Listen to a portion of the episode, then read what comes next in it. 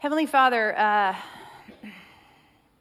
we thank you for every word. We thank you for um, what this chapter 15 means to our faith. We thank you for the journey that we've been on. But Lord, we're not done. And so I pray today that, um, that we all can uh, walk away with a new truth, maybe a new perspective, just a snapshot, just something that's pointing us to you, Father. We love you so much. We love your son. We thank you for your word. In Jesus' name, amen. Well, if you haven't already, open up your Bible to chapter 15 of the book of Mark. That's where we're going to be. Um, last week, uh, I blubbered my way through our lesson and we talked about the five choices, right? We talked about these different folks that, that were profiled in this whole little section in chapter 14. Um, and, and now, today, we're looking at Friday morning. We're, we're looking at where Jesus is just before, during, after the crucifixion. It's heavy, it's big. Um, I don't know if you've ever really looked at the Holy Week timeline. I posted something, if you follow us on our social media on, on Facebook, I posted a link. I'll email it out to you if you want to take a look. But it's fascinating, actually, because this, this, uh, this cool timeline shows us all the things that were happening during the Holy Week and what all the people were doing. And I want you to notice someone who's missing during this particular section that we're going to look at, chapter 15. You know who's missing? The disciples. They're nowhere on the scene. And so I, I think back to what we talked about last week about how there were choices made, that Peter and the disciples made choices, right? But our God's a God of second chances, amen. And so while the disciples are not starring in this chapter 15, there are some folks that I think that Mark wants us to pay attention to. Um, I read this and it got me thinking. It's N.T. Wright, one of my favorite commentaries, one of my favorite theologians. He said this about this section of Mark. He said that Mark builds up to a story, builds up the story of Jesus' crucifixion through small pictures, little snapshots. One detail after another that together tell the story in a really clipped sequence, moving swiftly, amen, right? Our Mark, he's like moving, right? Changing, moving swiftly from scene to scene. At no point does Mark stay long on a particular theme, except for one main theme and this theme emerges, emerges over and over, and that is that Jesus is crucified as the King of the Jews. Over and over and over. In fact, I, I can't remember how many times, like six times in these verses, you're going to hear King of the Jews, King of the Jews, King of the Jews. That's the title Mark is going to give, and there's a reason. So when I was thinking through this idea of these snapshots, you know, I, I, recently my my son, he's the one who lives in Waco, graduated recently. His girlfriend, she is in grad school and she's a new media major, and so that's all like visual stuff, right? Like photographs and and telling a story through through visual um, storytelling. And so she's working on her thesis project, and her project is so cool, y'all. I, I was she was talking me through it and showing me some of it. But here's what she was doing. Okay, so she's in Waco so, what she's done is she went and, and, did a bunch of research and found this photographer that, like, in the early 1900s, he took pictures of Waco. Like all the things in Waco. I know you're like, all the things? What things? There's not a lot of, yeah, I know. Magnolia was not there yet, so sorry. But, but it was fascinating because there was some of the things that you've seen if you watch Fixer Upper, like the Alico building, okay, or like Waco High School. Their, their, their building is, is it's like a historic building in Waco. But anyway, there were several like landmarks and this guy took pictures of them all through um, the years, like from the time that they were being built. And, and so it was pretty fascinating history of Waco. And so what my, my, my son's do, um, girlfriend did, she went, decided she was going to replicate these photographs. Now, what's, what's hard is that while the, the, the subject of the photograph is still there, that like the Alico building, for example, you have to go back and piece different snapshots together to try to figure out not only the angle, but like the time of day and, and all these different things. So when my, my son was telling us about how she was going and, and going about photographing all this, he said he would go with her because he's also a photography guy. And he would kind of take pictures of her taking pictures because it would be like her trying to take a picture of a tree or of a, of a geographical something. And it was like, how do we then piece it back together against this photograph from the 1900s? And so all these little snapshots kind of led them to what the ultimate goal was, which was this historical perspective of how things have changed. And so I started thinking, like, you know what that reminded me of? It reminded me of like you know how, like, um, and don't act like you don't. When you watch all those, like, mur- murder mystery things, you know, on Netflix and stuff, and it's like they have the investigation wall. You know what I'm talking about? You know, yeah, I know. You all like, yeah, you take the photographs and you get the yarn and you, yeah, like, I mean, everybody, I mean, I guess if you're going to investigate something, you have to do that, right? But that's what I was thinking about as I was looking at all these snapshots that Mark gives us. It's like he, he takes these Polaroids and slaps them on the wall and then draws a string and then draws a string, and it's like everything connects we notice like if you if you i'm going to guess this is just a guess educated guess. You've heard the story of the holy week. You've heard the story of jesus' march to the cross. You've heard the story right? And you've heard a lot of details. But if you're like me i'm reading mark's version and i'm like hold up this is weird. Like he didn't he barely says anything about the crucifixion itself or barely says anything about the flogging or all these details that you're just kind of like feel like a heavy part of the story but what he's doing is he's giving us snapshots that lead us to the cross. And so I thought today we should look at these four snapshots, okay? We're going to look at four different little moments that Mark gives us to lead us to the cross. Okay, first we're going to look at Barabbas, okay? We're going to look at Simon of Cyrene. We're going to look at the Roman centurion, and we're going to look at Joseph of Arimathea. All names, all pictures, all snapshots. Well, reminders. I think we kind of know some of this stuff by now, but it's always good, right, to set the context before we get into this story. The first thing I want to mention is I said this before. This is Friday morning, okay? It's early Friday morning, and we know what's coming, right? Friday morning. I, want you to know this too. Remember who the primary reader or hearer of this particular narrative was. Do you remember who Mark is writing to primarily, besides us in Flower Mound, Texas? The Romans. Okay, so he's writing this perspective of, of Jesus' ministry, of, of his death, and ultimately his resurrection. He's writing to people that have no Jewish heritage. Okay, they're like us, they're Gentiles. So he's writing to Romans. So, what I want you to understand when we hear the things that Mark points out, this story to these hearers, these, these readers, would primarily be like a political thing. Okay, here's why the cross when we think about the cross, we think about, right, jewelry.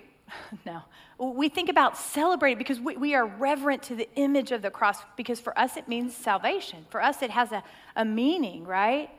But for these people, the cross and the idea of crucifixion, it would have been like this political symbol, and here's how it would have been the ultimate symbol of Roman power.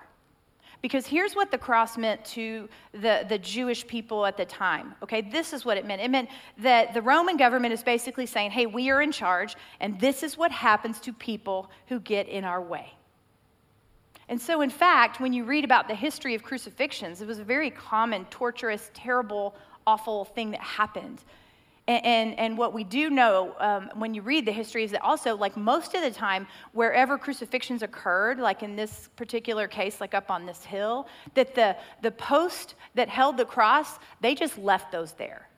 And it was the cross post that was carried by the prisoner up to the, the post. And so those posts were left there as a reminder, like a shadow, right? And so people always knew, like, that was ominous, that was scary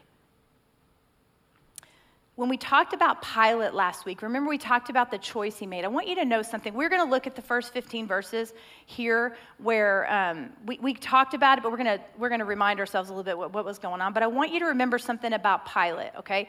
That his aim, his whole aim, was to keep everything peaceful. Because what was going on at the time? Passover. I heard you all. Wake up, drink your coffee. Okay, Passover. And so remember when I told you a couple weeks ago, I know you slept since then, me too. Passover was like just bazillions of Jewish people were making a pilgrimage, right? So like he's the Roman ruler at the time, and so he's got to like keep it chill. Otherwise, there could be uprisings and stuff, right? So Pilate's only goal here is to keep it peaceful, prevent riots, not necessarily to create a fair trial, but he just wants to get through Passover without any big trouble, okay? And the other thing, and I, I kind of mentioned this before, but I want you to really pay attention to this, is that six times in these 32 verses, you're going to hear that phrase. What phrase? King of the Jews. And we talked a little bit about last week about how that had political implications. In fact, that's the whole reason that the Romans were, were even going to arrest and then ultimately crucify him. And in fact, it's hanging over his head on the cross when he goes to the cross, right? Because that is what he's accused of. He's accused of saying that he is a king. Mark wants the readers, us, to recognize that this isn't just the end of an era for a good teacher, there's more to the story, right? Well, I wanted to do something a little different than we've done. I, I want to, I'm going to read chapter 15 to you. And you're like, yeah, thanks. I've read it a couple times. Okay, well, I'm going to read it in the New Living Translation. I don't know if anybody anybody works or studies from that, but I love this translation because while being very accurate, it is a semi paraphrase, okay? But it kind of tells the story as a narrative, like a story. And I want you to just, I want you to just receive it. Just listen, okay? All these things that feel so familiar to us, let's listen to these words again together, okay? And then we're going to unpack those five, um, those um, four, excuse me, snapshots. And so, chapter 15, verse 1 starts like this. Very, in, or very early in the morning, the leading priests, the elders, and the teachers of the religious law, the entire high council, met to discuss their next step. And they bound Jesus and they led him away and took him to Pilate, the Roman governor. Pilate asked Jesus, Are you the king of the Jews? And Jesus replied, You have said it. And then the leading priests kept accusing him of many crimes. And Pilate asked him, Aren't you going to answer them? What about all these charges they are bringing against you? But Jesus said nothing, much to Pilate's surprise. Now, it was the governor's custom each year during Passover celebration to release one prisoner, anyone the people wanted, anyone the people requested. And one of the prisoners at the time was Barabbas. And he was a revolutionary who had committed murder in an uprising. And the crowd went to Pilate and asked him to release a prisoner, as usual. Would you like me to release for you the king of the Jews? Pilate asked. For he realized by now that the leading priests had arrested Jesus out of envy. But at this point, the leading priests stirred up the crowd to demand the release of Barabbas instead of Jesus. And Pilate asked them, Then what should I do with this man that you call the king of the Jews? And they shouted back, Crucify him. Why? Pilate demanded. What crime has he committed? But the mob roared even louder Crucify him. So, to pacify the crowd, Pilate released Barabbas to them, and he ordered Jesus flogged with a lead tipped whip. And then he turned to him, he turned him over to the Roman soldiers to be crucified. The soldiers took Jesus into the courtyard of the governor's headquarters and they called out the entire regiment. They dressed him in a purple robe, and they wove branches into a crown, and they put it on his head, and they saluted him, and they taunted him Hail the King of the Jews! And they struck him in the head with reeds, and they spit on him, and they dropped to their knees in mock worship. And when they were finally tired of mocking him, they took the pur- took off the purple robe and put his own clothes on him again, and then they led him away to be crucified. A passerby named Simon, who was from Cyrene, was coming up from the countryside just then. And the soldiers forced him to carry Jesus' cross. Simon was the father of Alexander and Rufus. And they brought Jesus to the place of Golgotha, which means the place of the skull, and they offered him wine drugged with myrrh, but he refused it. And then the soldiers nailed him to the cross, and they divided his clothes, and they threw dice to see who would get each piece. It was nine o'clock in the morning. It was nine o'clock in the morning when they crucified him, and a sign announced the charge against him, and it read, The King of the Jews. The revolutionaries were crucified crucified with him, one on his right and one on his left. And the people, they were passing by and they were shouting abuses and shaking their heads in mockery. Ha, look at you now. They yelled at him. You said you were going to destroy the temple and then rebuild it in three days. Well, then save yourself and come down off the cross. And the leading priests and the teachers of the religious law, they also mocked him. He saved others, they scoffed, but he can't save himself. Let this Messiah, this King of Israel, come down off the cross so we can see it and believe him. And even the men who were crucified with Jesus ridiculed him. At noon, darkness fell across the whole land until three o'clock. And then at three o'clock, Jesus called out with a loud voice, Eloi, Eloi, lama sabachthani, which means, My God, my God, why have you abandoned me? And some of the bystanders misunderstood and they thought he was calling out for the prophet Elijah. And one of them ran and filled a sponge with sour wine, holding it up to him on a reed stick so he could drink it. Wait, he said, let's see whether Elijah comes to take him down. And then Jesus uttered another loud cry and breathed his last. And the curtain in the sanctuary of the temple was torn in two from the top to the bottom. And when the Roman officer who stood facing him saw how he had died, he exclaimed, This man truly was the Son of God. And some women were there watching from a distance, including Mary Magdalene and Mary, the mother of James the Younger, and of Joseph and Salome. And they had been following Jesus and had cared for him while he was in Galilee. And many other women had come with him to Jerusalem, were also there.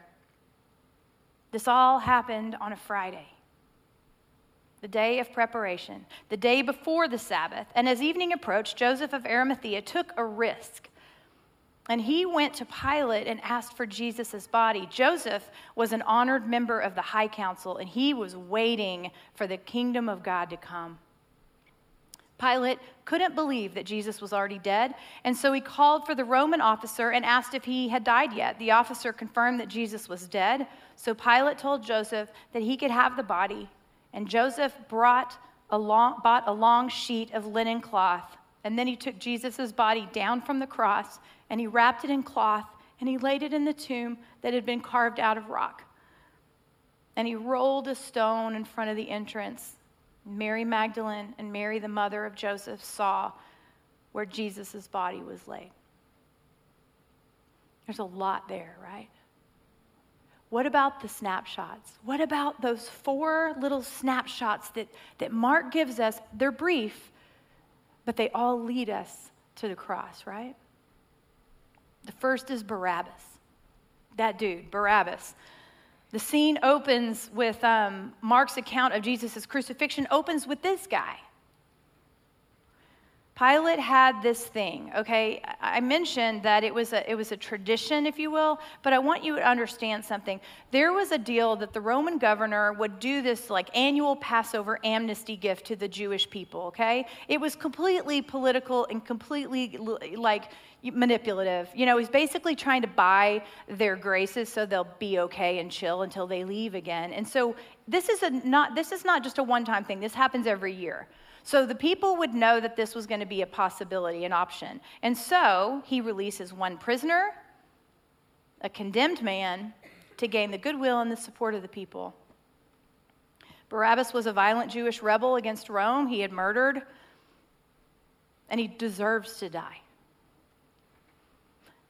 And Pilate already was on record saying about Jesus, I have no grounds, I find no grounds to charge this man, and yet there was Jesus going to the cross too. And so Pilate thinks this is a perfect opportunity to release Jesus and then also kind of stick it to the Sanhedrin, right? Like if he releases Jesus, they'll be kind of mad and they'll be like, oh, right? And so he thinks he's got this perfect plan, but they stir up the crowd. The crowd says, no, we want Barabbas. And I want you to think about something. I've never thought of this before. Barabbas was the first person for whom Jesus died. This evil, murdering, man. He died in Barabbas' place. Barabbas was set free, and he could never be accused of the crimes again because of what Jesus did. I hadn't thought about that. Have you ever thought about that? There was a debt, the debt was paid, the penalty complete, and the law's requirement was fulfilled. He did what the guilty man could not do for himself, he set him free. Our first example of what Jesus did for us. And so, the snapshot of Barabbas, this one little moment in chapter 15 that Mark gives us, we see that crucifixion is a personal exchange. He died for all, but he died for you, for me, right? For Barabbas. He deserved to die. Jesus dies instead. He goes free. Well, one snapshot, one Polaroid on the wall. The second snapshot is the, is the person of Simon of Cyrene. We see his little moment in like verses 16 through 32 ish or something. Um, and what we see about him is that, is that he is on the march. He's on the march to the cross. I, I read some, a little bit about this likely path um, from like the soldiers' barracks to Golgotha, which is where Jesus would die. And it's, it's referred to often as the Via Dolorosa. And I'd, I'd never really looked into that much. And all that really means is that's the way of the suffering. And in fact, if you go to Jerusalem, there's a what, what they, they propose and they think is the Via Dolorosa. And, and you can actually walk through the stations of the cross, you know, and, and walk the steps that potentially could have been the steps that Jesus walked. Something interesting about this way, this, this path, is it would be public okay? So there's people right that this is a known thing that there's these crucifixions and these these criminals were going to be receiving the crossbar and carrying it up this pathway up to their death. So people were everywhere.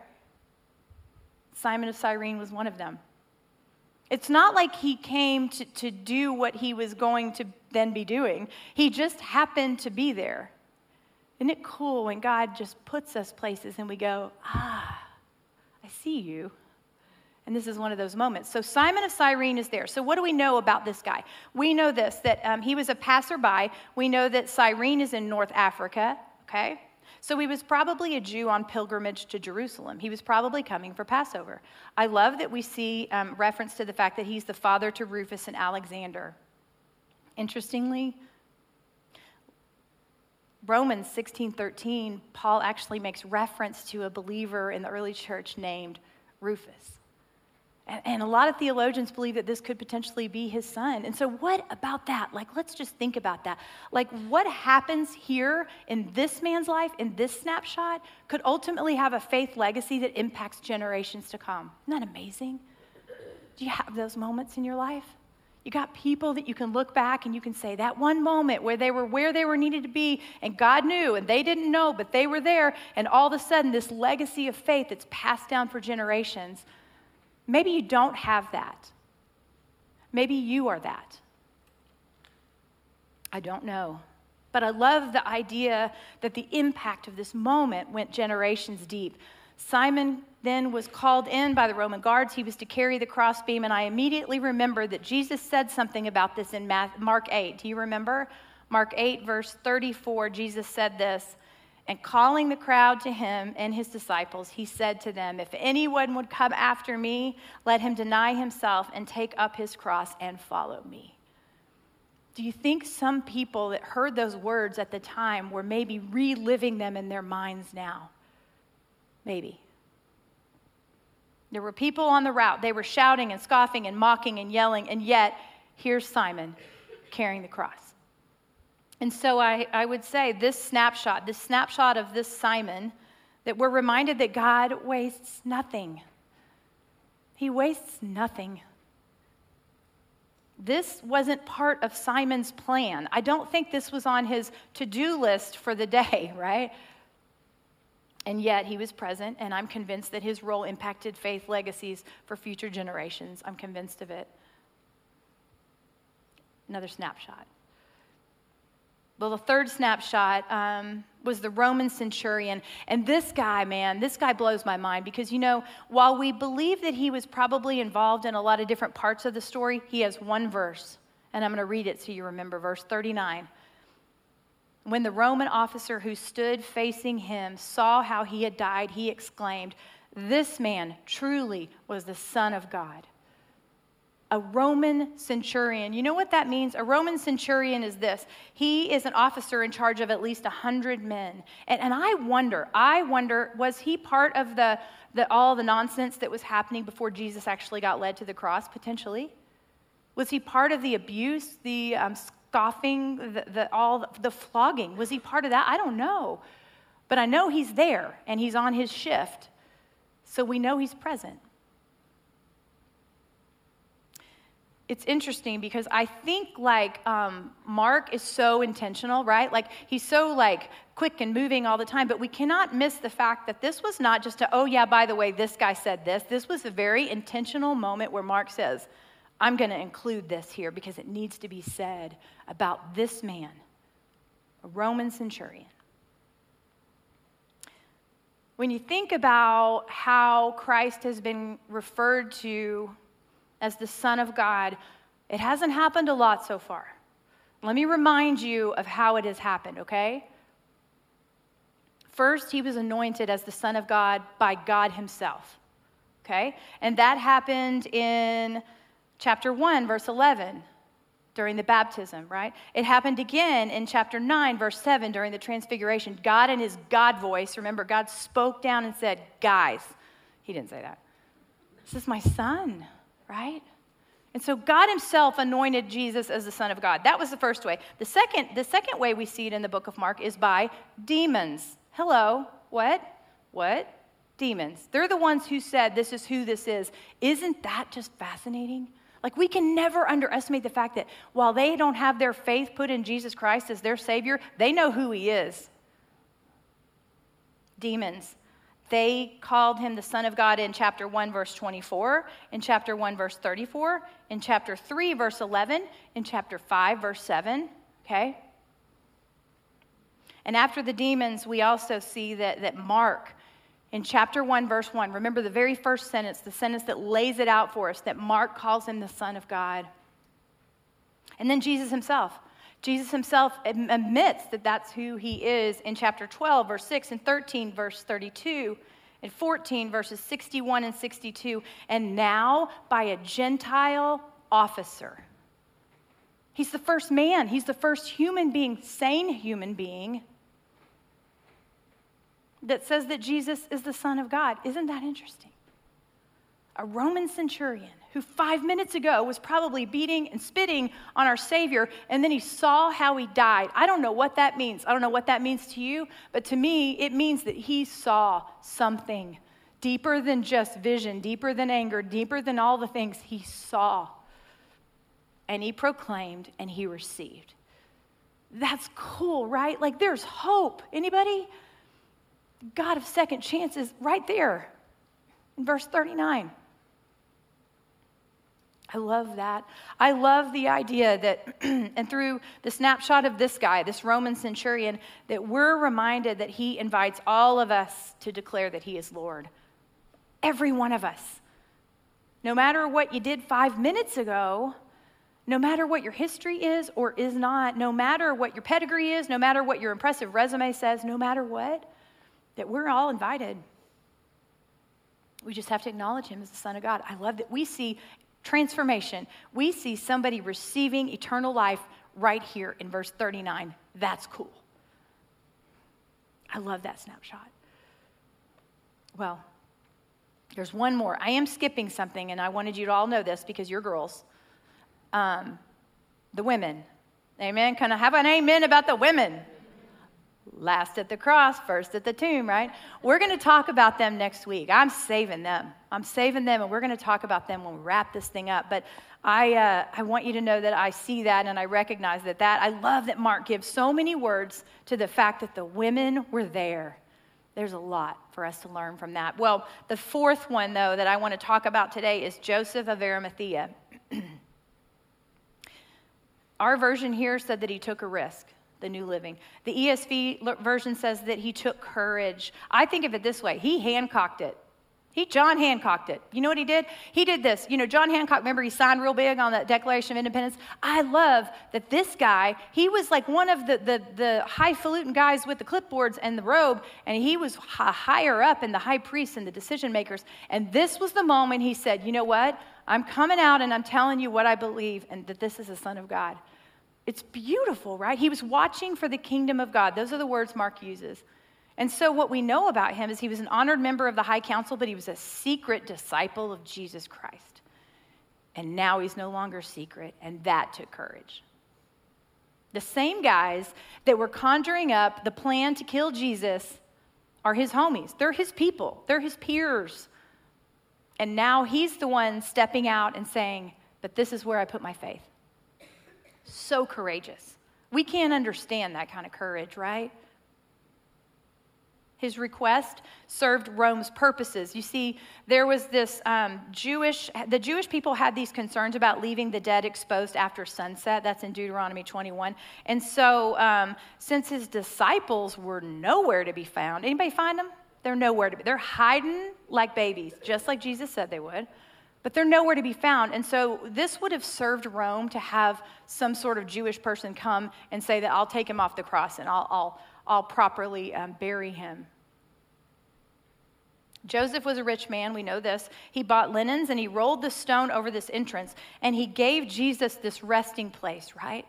It was reverent, it was beautiful. I want you to think about one more thing before we move on. I want you to think about this snapshot and I want you to realize who was present at the time. Who was present at the time? In verse 47, we learn this Mary Magdalene, Mary, the mother of Joseph, saw where Jesus' body was laid. We know that Joseph of Arimathea was the one who put him there. In the book of John, John 19, verses 38 through 42, we also know, Mark doesn't mention it here, that Nicodemus was there. And so, you know what we have here at the tomb? Here's what we have we have two women and, and two Pharisees burying Jesus. No disciples, no followers. Two Pharisees and two women, people that would have been absolutely disgraced to have been there at that time. And those were the witnesses. Blows my mind. Anybody that says that this story is faked, I'll tell you what, here's one of the reasons why it's not. This is not who they would have put as a witness if they wanted people to believe this story. It would not have been these people. Definitely not women. So, through the snapshot of Joseph of Arimathea, no matter what, no matter what our background is, no matter what our history is, that we can be unashamed in being followers of Jesus Christ. This is proof two women and two Pharisees. And we'll never, ever, ever be alone. It's beautiful, right? Sometimes we feel lonely, but we're not alone. I'll tell you what, these four snapshots, they lead us somewhere, right? set up on the, on the wall with our little yarn threading us to the cross. It's Friday, right? We know it's Friday, and we know what's coming. Barabbas shows us the snapshot that, that tells us that crucifixion is a personal exchange. Simon of Cyrene tells us that God wastes nothing. The Roman centurion, he tells us that, that he invites all of us to declare that he is the Lord. Joseph of Arimathea, he's unashamed in being a follower of Jesus Christ. What about you? What is your snapshot telling the world? What is your snapshot leading people to? I thought about this. Um, in closing, a couple things about this snapshot leading us to the cross. I want you to think about something. The prophecies that were fulfilled by the way Jesus died on the cross, there's like 500 of them. And they were fulfilled, they were not manufactured. They couldn't have been, it's impossible. I want you to know something else about his crucifixion, about him on the cross. He died in the darkness. Did you read that detail? He died in the darkness in the middle of the afternoon. You see, the, what's interesting about that, and I know people will be like, oh, well, it could have been an eclipse. I mean, there's always people that are naysayers, like, yeah, yeah, yeah, semantics. No, because what happens is Passover occurs during full moon period, and there is no way that, it, that an eclipse would have occurred except for some kind of cosmic God thing, which is what this was. This was God's miracle. This was his sign of judgment on all of those who were, who were doubting, disgracing, and ultimately crucifying his son. You see, what's interesting to me is that in Exodus 10, way back in the old timey days in the, in the Old Testament, remember I told you that that Passover is a celebration of God rescuing his people from slavery in Egypt and taking them to, to victory, right? And we know that there were all those plagues, right? We talked about the 10th plague. Remember that was the firstborn son, and that's the whole Passover thing is the, the blood of the lamb over the doorway. I want you to know something. If you don't have these memorized, which I don't, the ninth plague, the one before the firstborn son, you know what it was? Three days of darkness Three days of darkness. Okay, so I, I hear this and I'm like, huh, interesting coincidence. Not a coincidence at all. The darkness of Calvary was this announcement by God that his firstborn and beloved son, the Lamb of God, was giving his life for the sins of the world. He died in darkness. It's amazing, isn't it? We also know that he was crucified at 3 p.m. You know what time the Passover lamb is crucified? Excuse me. You know what time the Passover lamb is slain for a Passover meal? Take it, just take a guess. Yeah. Cool, right? Coincidence? When you hear about the veil that was torn from the top to the bottom, I want you to remember something about that. It was a curtain, right? This big, heavy, woven thing it was in the inner court of the temple in Jerusalem in the Holy of Holies. And so it kept the Ark of the Covenant, covenant separate from all the other people and all the nonsense. You see, the, whole, the high priest would go in there once a year to offer atonement for the sins of the people. It was this whole thing. And so this curtain served a purpose. That was God's presence. It was very thick and it separated the Holy of Holies from the rest of the temple. So when Jesus died on the cross as a sacrifice for your sins, for my sins, that this heavy curtain was torn from the top to the bottom, it wasn't ripped from the bottom to the top. It wasn't like man was tearing it or manufacturing or creating something.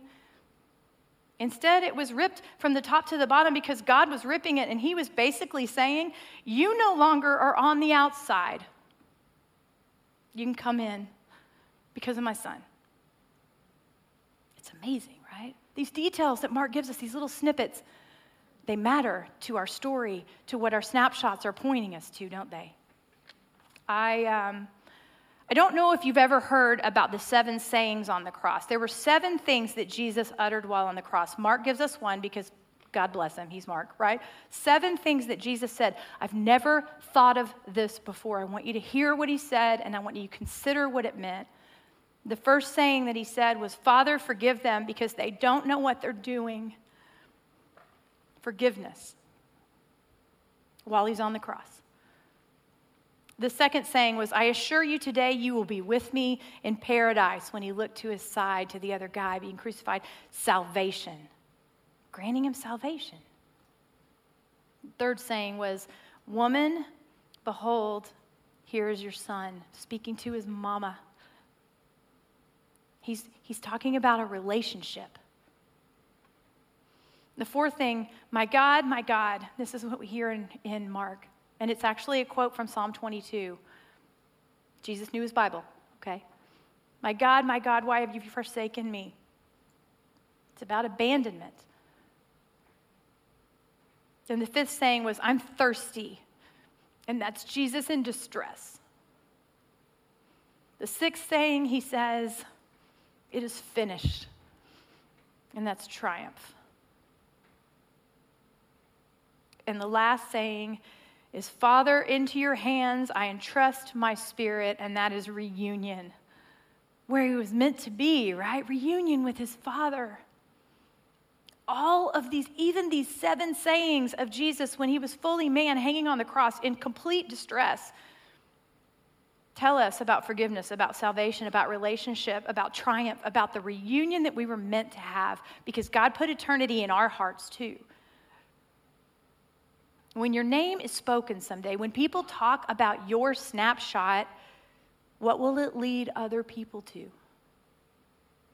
I, uh, I heard before, and I don't know if you've heard this before, but S.M. Lockridge, amazing pastor who passed away in 2000. He was a pastor of Calvary Baptist Church in San Diego for like a many, many years. And he has this amazing, even if you don't know his name, you've heard what I'm going to say. He has this beautiful, amazing poem, if you will, sermon, if you will, talking about Friday. You know, you heard it? It's Friday, but Sunday's coming. I can't do it justice. So Google it, go watch the YouTube because it's beautiful when you hear it in this man's voice. But I want you to remember this. When you are thinking about those places in your life that create the snapshot of your life and what it's going to lead to, I want you to really think about something. This is Friday. If the story ended here, this would be the most depressing, awful thing that would be like, why are we studying this nonsense, right? This is terrible. But it's not because Sunday's coming. And so listen to the words with me of S.M. Lockridge, and then I'm going to wrap, wrap us up in prayer, okay? It's Friday. Jesus is praying, and Peter's sleeping, and Judas is betraying, but Sunday's coming. It's Friday. Pilate's struggling, the council is conspiring, the crowds, they're vilifying, and they don't even know that Sunday's coming. It's Friday. The disciples are running like sheep without a shepherd. Mary's crying, Peter's denying, but they don't know that Sunday's coming. It's Friday. The Romans beat my Jesus. They robe him in scarlet and they crown him with thorns, and they don't know that Sunday's coming. It's Friday. See Jesus walking to Calvary, his blood dripping, his body stumbling, and his spirit's burdened. But you see, it's only Friday because Sunday's coming. It's Friday, the world's winning, people are sinning, and evil's grinning. It's Friday. The soldiers nail my Savior's hands to the cross, and they nail my Savior's feet to the cross. And then they raise him up next to criminals. It's Friday. But let me tell you something Sunday's coming. It's Friday. The disciples are questioning what has happened to their king, and the Pharisees are celebrating, and their scheming has been achieved. But they don't know it's only Friday and Sunday's coming. It's Friday, and he's hanging on the cross, feeling forsaken by his father, left alone and dying, and nobody can save him. Well, it's Friday, Sunday's coming. It's Friday. The earth trembles, the sky grows dark. My king yields his spirit. It's Friday. Hope is lost, death is won, sin has conquered, and Satan's just laughing. It's Friday. Jesus is buried. A soldier stands guard, and a rock is rolled into place. But it's Friday. It's only Friday. And Sunday is coming. If that isn't the best news ever, I hope it is the best news for you. I hope you don't leave here and feel completely disconnected to what Jesus did on Friday. Because he did it for us. I mean, he did it for them, he did it for us. We are the Roman centurion, amen? And so I, I, I, hope that you don't leave here indifferent. I hope that you don't leave here unaffected. And I hope that if you know Jesus as your Savior, that you instead leave here energized and ready to share I know that, that Jess told us about all the Easter services, and Easter is really great, and people, you know, do egg hunts and they get like fancy dresses on and they go to brunch. But let me just tell you, you know what it's really about. And we need to be the light. We need to share the truth. Amen? And so I'm going to pray for you. Let's pray together. Um, pray with me. Jesus, thank you for coming. Thank you for Friday. Thank you for all of this. Like, it's so hard for us to read, and we're so quick. I, I, I confess, I'm so quick to just read the story like I always have ever since Sunday school days, thinking about bunnies and egg hunts. Lord, forgive me for, for forgetting all of these snapshots that led to what you did on the cross for me. I pray today we don't forget. I don't want to forget. Lord, I want my picture to be up on that wall leading to you. Whatever that looks like. Use me, use my life, take it. And I pray today that we can come to know you in a deeper way because of this, because of this Friday. And Father, we look forward to talking about Sunday. We look forward to talking about the women and how, oh my gosh, how cool it is that Mark makes sure that we women know about the women who were there. Thank you. Thank you for those words. Lord, we, we, we just thank you so much. Um, wow, thank you so much for what you did. In your name, we pray. Amen.